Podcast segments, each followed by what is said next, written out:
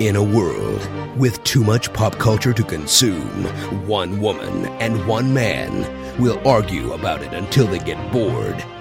It's an epic battle between obsession and indifference, and the winner will determine. Well, very little actually. Emily Jones and Eric Johnson star in Giant Geek versus Mega Noob. Whoever wins, we're still losers. Welcome to Giant Geek versus Mega Noob, the podcast where we argue about something one of us is totally obsessed with. and the other has never even seen. I'm Emily Jones. And I'm Eric Johnson. If this is your first time listening, you can find more Giant Geek versus Mega Noob at gvnpodcast.com. And you can also find all of our past episodes on iTunes and Google Play. Today, we're watching the 1944 film noir Gaslight, starring Ingrid Bergman, Charles Boyer, Joseph Cotten, and a very young Angela Lansbury in her first role. Wow. yeah, I considered story- I considered leaving that as a surprise, but then I decided not to.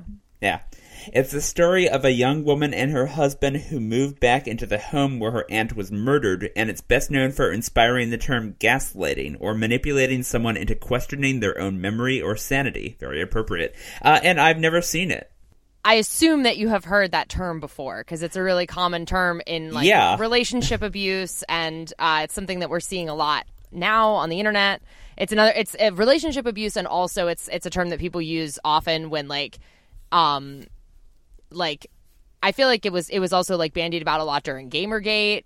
Um, Yeah. because it's something people also do like on the internet. Like if you speak out about something on the internet, then people will be like, "That's not real. That doesn't happen." Like you know, Exactly. whatever the issue is. Like, there's no sexism in gaming. And it's, and it's just like, yeah, I, I'm really curious to see the movie because I feel like it's one of those terms that has been used so much and I've, I've read it so much that I'm, I'm really curious to like see I don't. I have no idea what what what sort of you know, Yeah. what sort of deception is going to happen here. You know, I've I've managed to remain unspoiled here. So Yeah, which is well, and it's interesting that it's possible to remain unspoiled despite knowing what the term means because like Right. obviously it comes from this movie so you know it has to have something like that has to go on anyway Exactly. um you can rent this movie from a whole bunch of places uh youtube itunes amazon video vudu google play movies all the usual places um it looks like it's 2.99 in all of those places so cool. you know whatever your preferred streaming venue is All right. Well, let's go watch this, and then we'll talk about it with spoilers after the break.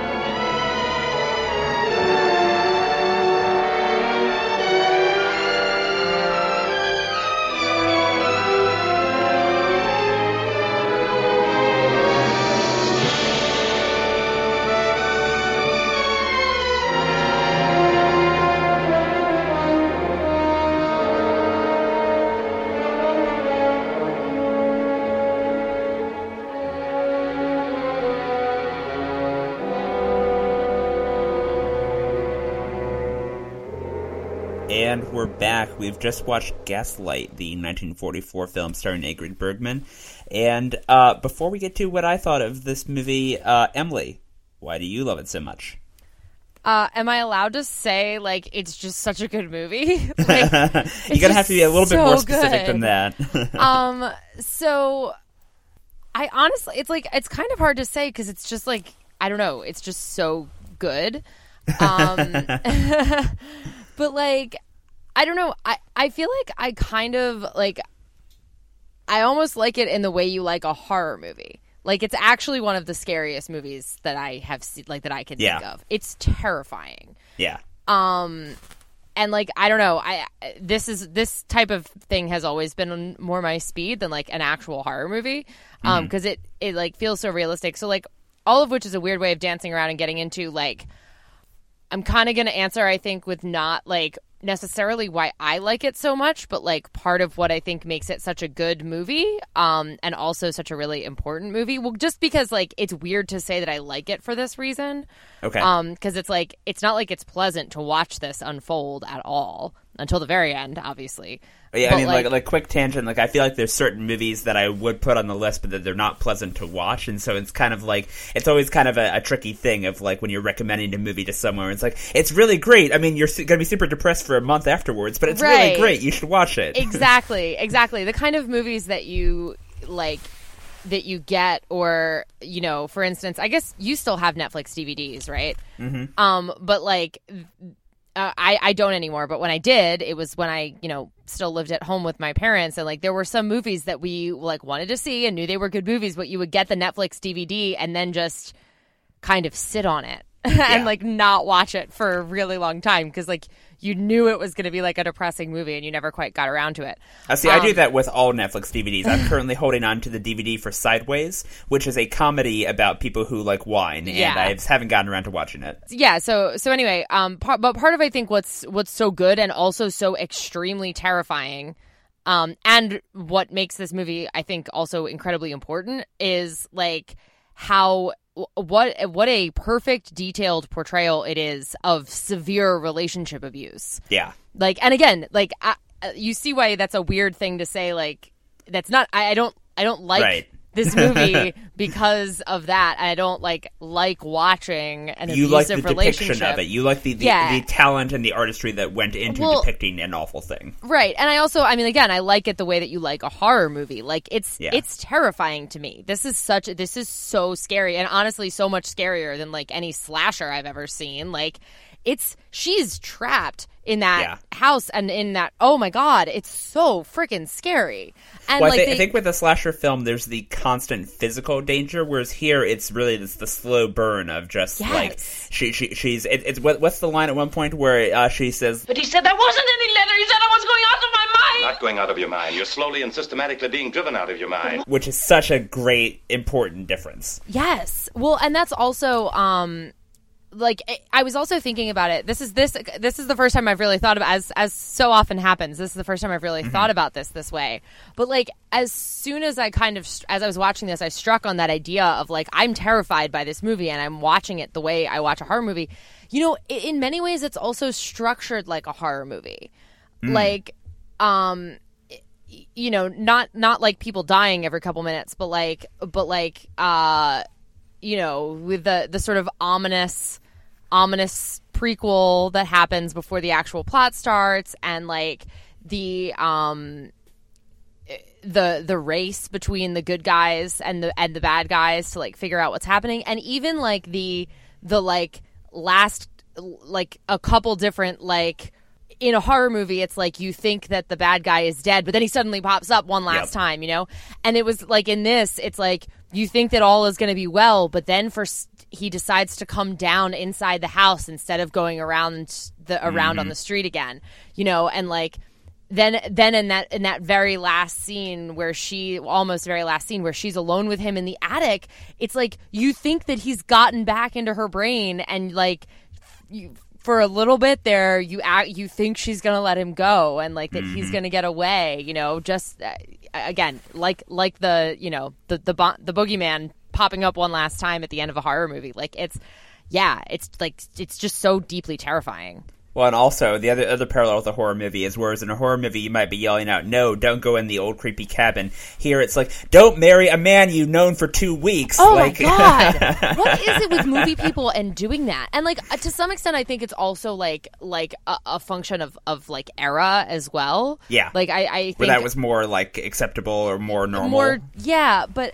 I, and of course I'm blanking on other examples now, but I feel like that happens so often in movies where Mm-hmm. where people are like, especially older movies, people are like, "Oh, we met three weeks ago and now we're getting married," and it's just like, "Whoa, there." Well, that's Like, actually I know you haven't down. seen Frozen, but that's that's actually the best part of Frozen is there's uh, two characters who have a big love song about how much they love each other, and they announce they're going to get married, and the other character's like, "No, you literally just met each other. You're not allowed to get married now." Wait, so they kind of subvert the old Disney trope, you know?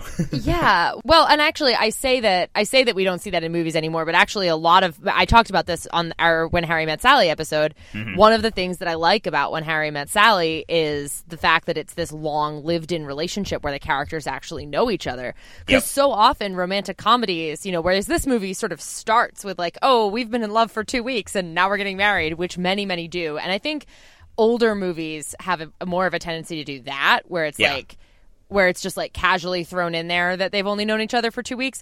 But if you actually think about the timeline of a lot of especially romantic comedies, it's kind of like, whoa, whoa, whoa, whoa, whoa. This whole movie took place over the course of a long weekend. What are you doing? In the same way that if you like calculate the timeline of Romeo and Juliet, the whole thing is like five days. Yeah. It's like, what is they're the also like 14. I mean, they're like completely Yeah. like yeah. Well, and yeah, they're, she's she's thirteen or fourteen, and like he was He's, like, in- 16. He was hopelessly in love with someone else at the beginning of the play too. Yeah. like that that whole thing is like. Yeah. I don't understand why people think Romeo and Juliet is romantic. It's obviously like a specific kind of like teenage because, insanity. because there's a really good Tchaikovsky number that gets played whenever Romeo and Juliet is involved, and so people just think like, right, of course. so, um, I'm guessing from the way you've jumped into the conversation though that you didn't hate it. I didn't hate it. No, um, I did feel a little bit like I it was. Um, I was a little bit out of it for for portion of the movie where, um, since I was kind of expecting. It was a bit of a misalignment with my expectations. I was kind of expecting something closer to like um, Shadow of a Doubt, the Hitchcock film, where there's more ambiguity about, you know, the antagonist and about kind of, you know. Oh yeah, yeah, uh, yeah. the where you don't realize mystery. until Yeah. spoiler whereas- alert for our listeners you don't Yeah. well i'll just say you don't realize until the very end who the bad guy is and like Right. suddenly there's like a twist but like here it's very transparently obvious like i wrote down as a joke in my notes that uh that the um the the, the woman on the train was obviously the murderer you know the, the bloodthirsty bessie um but like you know i mean here it's like transparently obvious from very early on like uh, like literally the first thing that happens when they come into the house for the first time is like you know she finds the letter which was written by him just kind of you know Right. um which he then freak freaks out It was written by somebody called Sergis Bauer. Give it to me. And so it's not about the mystery. Uh, it, like from that moment, it's like okay, he obviously killed her aunt. Like there, there's like no question from that point. And so it's um, more it- about like the mystery of of why and all although i guess you know why as soon as you hear as soon as joseph cotten mentions or as soon as the other police dude mentions the Yeah. jewels but like it's more the the like how is this going to unfold kind of right. And so like I, I was not like constantly engrossed maybe the same way it sounds like you were where like you you you know even as someone who hadn't seen this film before you were kind of um following like the the, the deeper and deeper pit of psychological horror that that that Yeah. uh, she's falling into um for me i kind of be i think maybe because i came into it with maybe slightly off expectations about the nature of the deception i was kind of being like you know i don't know kind of being almost a little bit bored by it even though i knew Mm-hmm.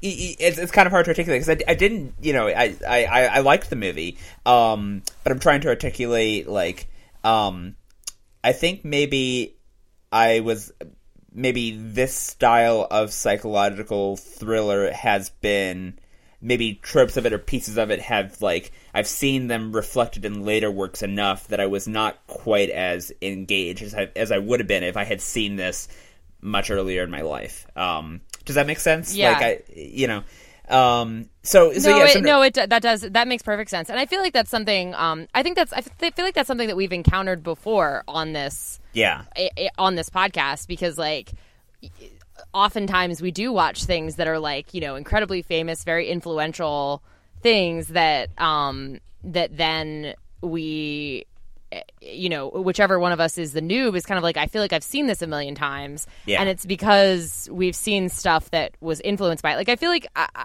I- I could be remembering wrong but like i feel like you had a little bit of a similar reaction to not a similar reaction but i feel like with the sopranos for instance it, it was kind of like you were watching the sopranos for the first time in a moment of like white male antihero fatigue because like Yeah. we've had so many of them, and it's like, yeah, but Tony Soprano was like the first one. Like, right it's it's kind of it's it's like it's really unfair and it, it's it's you it, we should be able to appreciate these things in their own in their own right kind of you know w- without the context of stuff that's come after but it's really hard to separate you know Yeah, if you've seen totally. other stuff first Well, and I think I think part of the other thing for me too is like already knowing what's going on and like what happens.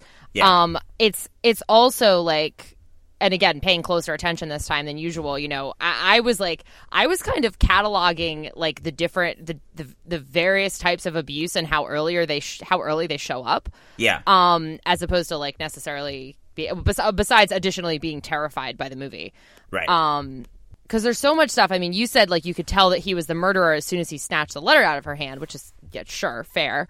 Um but like from the minute he she says she wants to go away and be alone true for a week and then he surprises her at the station. And of course uh, like many things as i think we've talked about either i don't know if we talked about it in an episode but we've definitely definitely talked about it outside the podcast.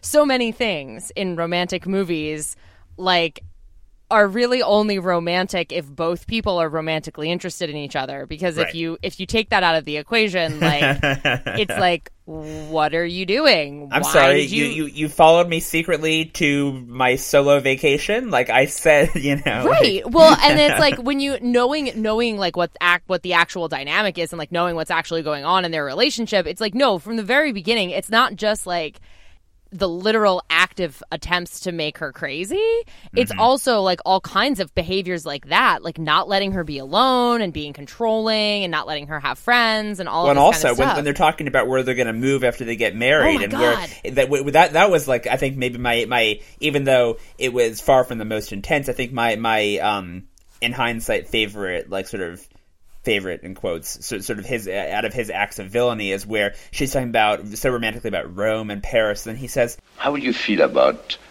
London?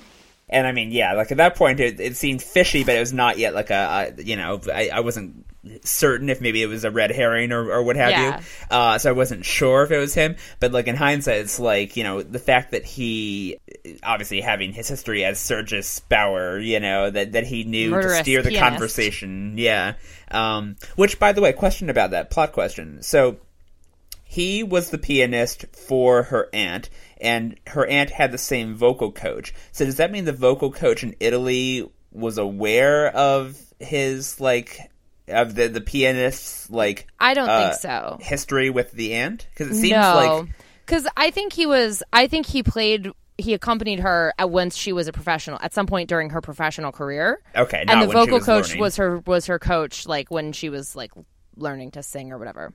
Okay, because yeah, because like it seemed a little bit weird that like uh you know that he the, the the two paths would be so intertwined like that. I was I, would, I was assuming that there had to been some sort of difference in like the, it wasn't the same pianist working with the same coach, but and they never explicitly say that they were not you know in cahoots. Yeah, I think we're just talking about two different eras of the uh, of the aunt's life. Also, um, did you notice the speaking of speaking of like catching on early on to what's happening? Yeah. Uh, do you recall the plot of the old lady's murder mystery?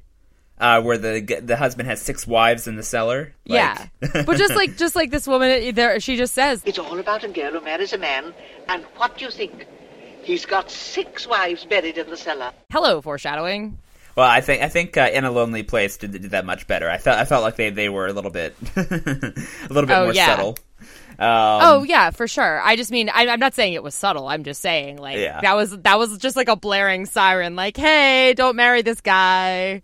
See, if this We're, were we're doing Edgar we're Wright, doing a murderous husband trope here. if this were an Edgar Wright movie, Bloodthirsty Bessie absolutely would have been the murderer. like I think I've been I think I've been trained by like parodies of, of, of genre films more than anything else. That's so funny. Um, you gotta you gotta love your classic like meddling old lady yep. character. like where would they be without her? Yeah. She's she's like she helped Joseph Cotten's. And by the way, I mean I know we've already covered Joseph Cotten. Mm, love him. Just love Joseph Cotten. Well, so, so yeah, bloodthirsty, bloodthirsty Bessie, but you also have Elizabeth, the uh, the cook, who, if it weren't for her, like, I mean, she, she she's also the real hero because she's the one who um who pretends that Joseph Cotten wasn't there, you know, at the end, and then goes to get him um after she realizes that that he's that um Sergis has snuck back in. Right. Um, yes. so although kind of, of like- course, like, ugh, intentionally hiring a cook who's hard of hearing. Yeah. While we're talking about the help, though, we might as well talk about Angela Lansbury, who even I love. knowing even knowing that Angela Lansbury was in this movie, I didn't recognize her at first. I was like, really, she's so it- young. Yeah. I, I know she's she just just looks so different than what I she- assume Angela Lansbury looks like. You know, Isn't she great though? Like, eh. I, I I I don't know. I thought I, I wasn't I wasn't actually a big fan of her performance in this. To be to be honest, like she felt. I don't know. She it, it, it felt like she was laying it on a little bit thick, and m- may, maybe. may- like I don't know. May, may, maybe it's hard to maybe it's unfair to draw the comparison between her and the actor who's playing Sergis, like the, the bad guy. Charles. Boyer. Yeah. Um because he's like very like subtle and insidious and well, I mean sometimes subtle and like you know, so his whole his whole thing is like slowly breaking down all of the defenses of of, of her mind, uh, of Paula's mind. Whereas, uh, whereas yeah, um, Nancy, her, I don't know, she she, she seemed very kind of um loud and extravagant by comparison. Now, you know, Nancy, don't you? That gentlemen friends are sometimes inclined to take liberties with young ladies. Oh, no, sir. Not with me. I can take care of myself. When I want to. You know, Nancy, it strikes me that you're not at all the kind of girl that your mistress should have for a housemaid. No, sir. She's not the only one in the house, is she? Well, I mean, I think the character is though, right? Like, because she's just kind of like, she's just a pretty much like a brash, not altogether respectable maid. True, true. you know, so like, I don't know. I think I think it's intentional. I just get I just get a kick out of her. I think she's like she's fun, Yeah. and I enjoy Uh, the- I enjoy watching Angela Lansbury. Like, I just think she's great. Personally. Well, I mean, I've actually never really watched almost any of like Angela Lansbury's um the uh, TV show uh, uh Murder Murder Murder, She Wrote. Oh, Yeah, yeah. Um, I've only I don't think seen... I've I don't think I've watched enough Murder She Wrote to uh Put it on to the list. put it on the list, but like Murder She Wrote is just it's just so delightful. And It- it's, one of those it's one of those completely implausible like Oh, yeah. this like this like you know cuz it's not like it's not like, you know, Sherlock Holmes or something where people come knock on her door and bring her murder mysteries. It's like she's just like a, a detective fiction writer who casually runs into murders all the damn time everywhere she goes. I remember like- reading something great. online at one point where it was like it was like a fan theory, just like she's obviously the murderer in every, Oh, she's every the serial case. killer, yeah. that's that's why she keeps on finding all these all these murdered bodies. Totally. Um, but yeah, no, I'm looking I'm looking at her thing. So I've seen Manchurian Candidate and obviously Beauty and the Beast, uh, but I haven't seen most of her other other work. Angela yeah, Lansbury's other it's work. funny. For I can't even remember what prompted me. Like pretty recently, I was watching like a bunch of Angela Lansbury like clips of her and like uh, some sort of like reel of her performances from Uh-huh. um from when she got like a lifetime achievement award from one of the awards things and stuff. And I'm just like, yeah, she has she has like a an incredibly impressive range of Yeah. uh, of the acting range, really. Mm-hmm. Anyway, but yeah, Charles Boyer though, like what a creepy dude. yeah. He's so creepy looking and has like the world's creepiest eyebrows. the creepiest eyebrows. I, I, to be honest, I wasn't wasn't paying that much attention to his eyebrows, but as I think about it, yeah, you're They're right. Those never are some pretty creepy unarched. At least Yeah. one of them is always like, like doing the Rock eyebrow, except in like a very like terrifying, menacing way, which I guess see- is kind of what the Rock was going for. You call that the rock eyebrow. I call it the DreamWorks poster eyebrow. Uh, but I think it's the same. It's the same. the same look. The Uh, the- DreamWorks poster eyebrow. Uh, the, there, there's a uh, old internet meme where it was that on the poster of every DreamWorks movie, there's a character making that arched eyebrow look, uh, and it is absolutely true. that. I- If you look back at all all their movies, there's always a character with that with that, that one arched eyebrow. That's funny. Anyway, Oh, so back to uh, Gaslight. another thing, another thing that occurred to me for the first time watching this is like, I mean, o- obviously, I've always noticed that he's like clearly super taken with jewels. Right. Um, like the look he gets in his eye when he is in his eyes when he's talking about the crown jewels. Jewels are wonderful things. They have a life of their own. And then again at the end talking about jewels. But I think this was the first time that it occurred to me like um you know, it's ironic that he his strategy here is to is to drive her crazy or at least make her think she's crazy because like he's clearly he's clearly got some kind of like madness going on there. You know, like he's uh, there's there's there is quite a, a a mad look in his eye to use the the old term, you know? Like he's Yeah. he's clearly got some kind of like unhealthy obsession Obsession with the uh, jewels, yeah. With jewels, yeah. it's funny cuz this is the second thing that I've watched today that involved uh sewing priceless jewels into uh clothing to hide it. uh, just an episode an episode of a of a mystery show that I was watching earlier today. Yeah, I did find it a little bit um, strange that he's going up to the attic every single night and he never noticed the jewels uh, sitting on top of the clothes until the last night. But I Yeah, and like seriously, that attic was not big enough to take like six months, and he's like, and his searching, the searching that we saw was so haphazard. Yeah, it was like, like- he was like, you know, dig through this chest and like stab the back of a chair, and it was just like, what are you? Have, you have you not been like systematically working your way through this? You've been doing this literally every night for six months. Yeah, I mean, I, I don't know. I I found him to be really interesting as a villain, but knowing that it was once you did find out that's all about the jewels, um, I don't know. I I I kind of found that a little bit hokey, a little bit, little bit cheesy. Like, it is, and actually, I kind of, um, I kind of forget about the jewel thing. yeah, like every time uh, every time it's like at some point in the movie i'm always like oh that's right he's like stealing some jewels that's what this is about like like it, it felt it felt like maybe it would have been more compelling if it were actually some sort of like something related to a tryst with her aunt, right, or some, something like a crime of passion type thing, as opposed to like no, I just want stuff that she owned. Like, yeah well i mean she's pretty rich right like Yeah. like it, it, it would it instead of instead of the whole hokey jewel thief thing like it, it almost would be better if it was just like he's just out for her fortune. Right, and like exactly. and maybe he was trying to seduce the aunt and failed and you know now his goal is to is to you know drive her crazy so that he gets like conservatorship over her fortune or something. You know what i mean? Yeah, because Um, the idea is that if she goes to an asylum, it doesn't mean he gets anything other than ability to search all day, right? I mean, like that's kind Yeah. of the so. I, I don't know. I found I found that part of it kind of implausible, but whatever. He's still he's still a really good villain, and he he's still you know I still very much enjoyed enjoyed in quotes Yeah. uh, watching him work. Um, Yeah. and all the all the horrible things that entailed. Yeah, so so horrible and creepy. But no, he Yep. is. I mean, it is. It is. It is mostly.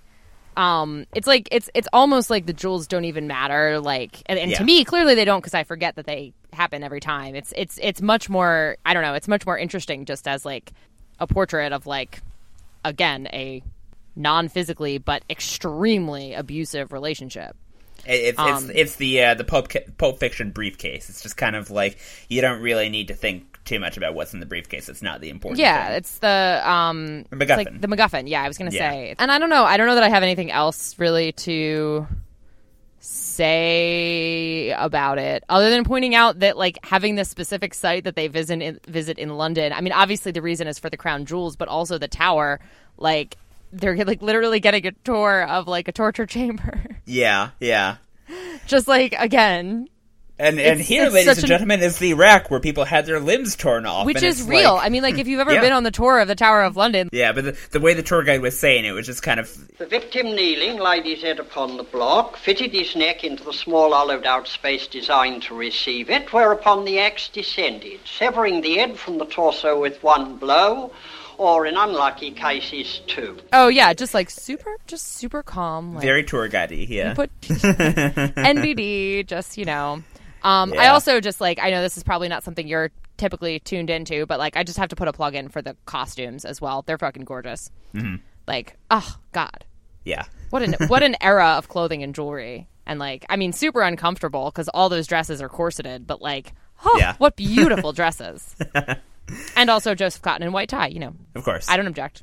Uh, the only other thing I had in my notes was, um, this, and I this kind of accidentally syncs up with what you were saying about this being a horror movie to you. Is like there's a very well established kind of meme that basically horror movies are not scary if you watch them on mute. That basically the the sound and the music are so important to the, Yeah. the, the, the scariness of a horror movie. And what yeah, I like how pe- scary is Jaws even without dun it? not scary at all. Not No, at it's- all. it's I mean, all sharks music, are yeah. scary, but it's pretty hokey if you don't have the music. Right. Um, and here, what I love with, with, with the titular Gaslight is just the fact that it's there's no music when it turns back on. There's no sound. It's just the silent going from dim to bright again. And you see that before Joseph Cotten realizes it. That was probably the. I mean, you know, you oh can see yeah, why you mean the very last the very last time when, when yeah. he realizes that, that he's leaving the attic, like the, the very last time you get the close up of the gaslight turning back on, Mhm. uh, or, or or undimming or whatever, um, you know, it's it's very well set up, and I just really I dig that. I very much appreciate the payoff of that of that uh, lo- long awaited that yeah, moment. yeah, yeah. That's so. That is really true. Um, it it works, you know, specifically because it makes no sound because because the you know it's all just about you know it getting brighter. So Right. Exactly. No, no, no. It is. It is good, and it's such a like. It's it, it's such a great um great like trope to have not trope but recurring you know Yeah, important motif. thing to have going through motif, motif exactly thank you it's such a it's such an important thing to have like ha, you know going on throughout the um the movie and setting up so you know by that point you know exactly what all of it means and like there's so much freaking significance in those stupid Mhm. gas lights Yep. anyway So now I know what the word means. Now I know yeah, why I everyone mean, I think you already knew what the word meant, but Yeah. now you know where it comes from. Yep. and knowing is half the battle. Yeah. Um. Anyway, so Anyway. what are we watching next time? Hopefully, not something about torture and abuse. Uh, no, not about either of those things, but we are watching something about deception. This movie has inspired me to revisit Oh, something, a movie that I uh, very much love, and that is Man on the Moon. Man on the Moon. Okay. Yeah. So, Interesting. yep. Is this so, about how the moon landing is fake? No. I'm kidding, No. because obviously the moon landing is not fake. Self fact check. Well, let's not ever reach here. I mean, we got to wait for all the facts to come in on that Oh my one. I mean, God, you oh my know, God, uh, oh my God. different sides say no. you know, we're watching Man on the Moon next Hashtag, time. hashtag fact check. The moon landing happened. Um, so that's what we'll be watching next time. Until then, Emily, where else can we find you on the internet? I am on Twitter at EJ Reports. And I am on Twitter, according to sources, at Hey Hey ESJ. This is Giant Geek versus Mega Noob, turning off the gaslight.